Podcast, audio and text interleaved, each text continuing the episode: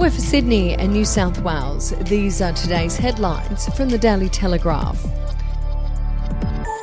Prisons Minister Anthony Roberts checked himself into a quarantine hotel while others fled home as chaos reigned across the New South Wales Parliament yesterday, with inconsistencies over who was being required to isolate. Several ministers and MPs were initially told to isolate until they'd tested negative, only to be called up on Thursday night and Friday to be ordered into a 14 day lockdown. Minister Adam Marshall on Tuesday morning has since been deemed a close contact However, not all coalition MPs who attended the latter joint party room meeting with Mr Marshall have been ordered into 14 day isolation. The inconsistencies and changes in advice have triggered an uproar among parliamentarians, with at least one angry Nationals MP accusing Premier Gladys Berejiklian of running a protection racket. And if you'd like to read more on that story today, you can take out a subscription at thedailytelegraph.com.au or download the app at your app store. The Sydney Symphony Orchestra has been plunged into one of the biggest controversies in its 89 year history after a male musician was charged with the alleged sexual assault of a fellow performer. New South Wales Police confirmed he was arrested at his Sydney home on June 15 and placed in custody after being charged with sexual intercourse without consent. A man will reappear in court in August, charged over the alleged sexual assault late last year, a New South Wales police spokeswoman said.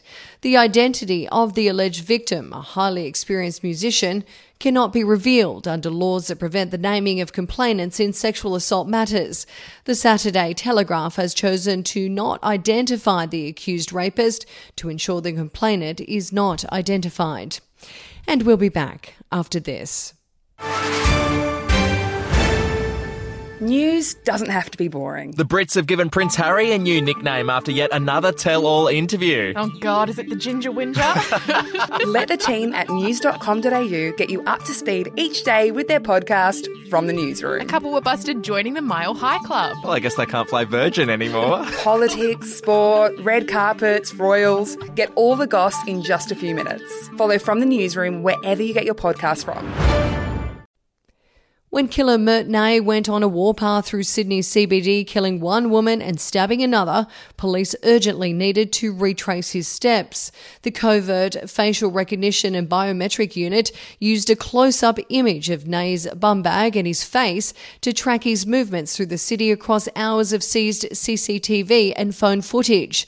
The technology stitched together a timeline of the murderer's movements, not only in the city, but on the public transport network. And neighbours of a Western Sydney mosque will have to adjust to the possibility of being woken at an ungodly hour after a New South Wales Land and Environment Court decision which led to organisers to amplify indoor prayers before sunrise. Owners of the Majid Omar Mosque in Auburn won a court battle with Cumberland Council last month over an application to make the earliest prayer time 5am instead of 7am.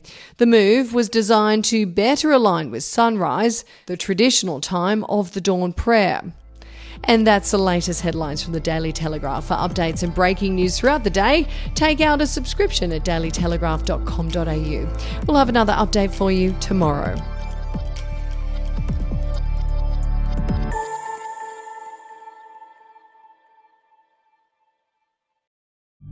The podcast Faith on Trial looks into Hillsong, both in Australia and the US, and takes both the listener and hosts on unexpected twists and turns in the story of Brian Houston and the Singing Preachers. There are two incidents involving Pastor Brian. The Australian journalists uncovered a litany of alleged criminal behavior in the megachurch. Financial gifts were being given to the leaders of the church. Listen to Faith on Trial Hillsong ad free on Crimex Plus on Apple Podcasts today or wherever you get your podcasts.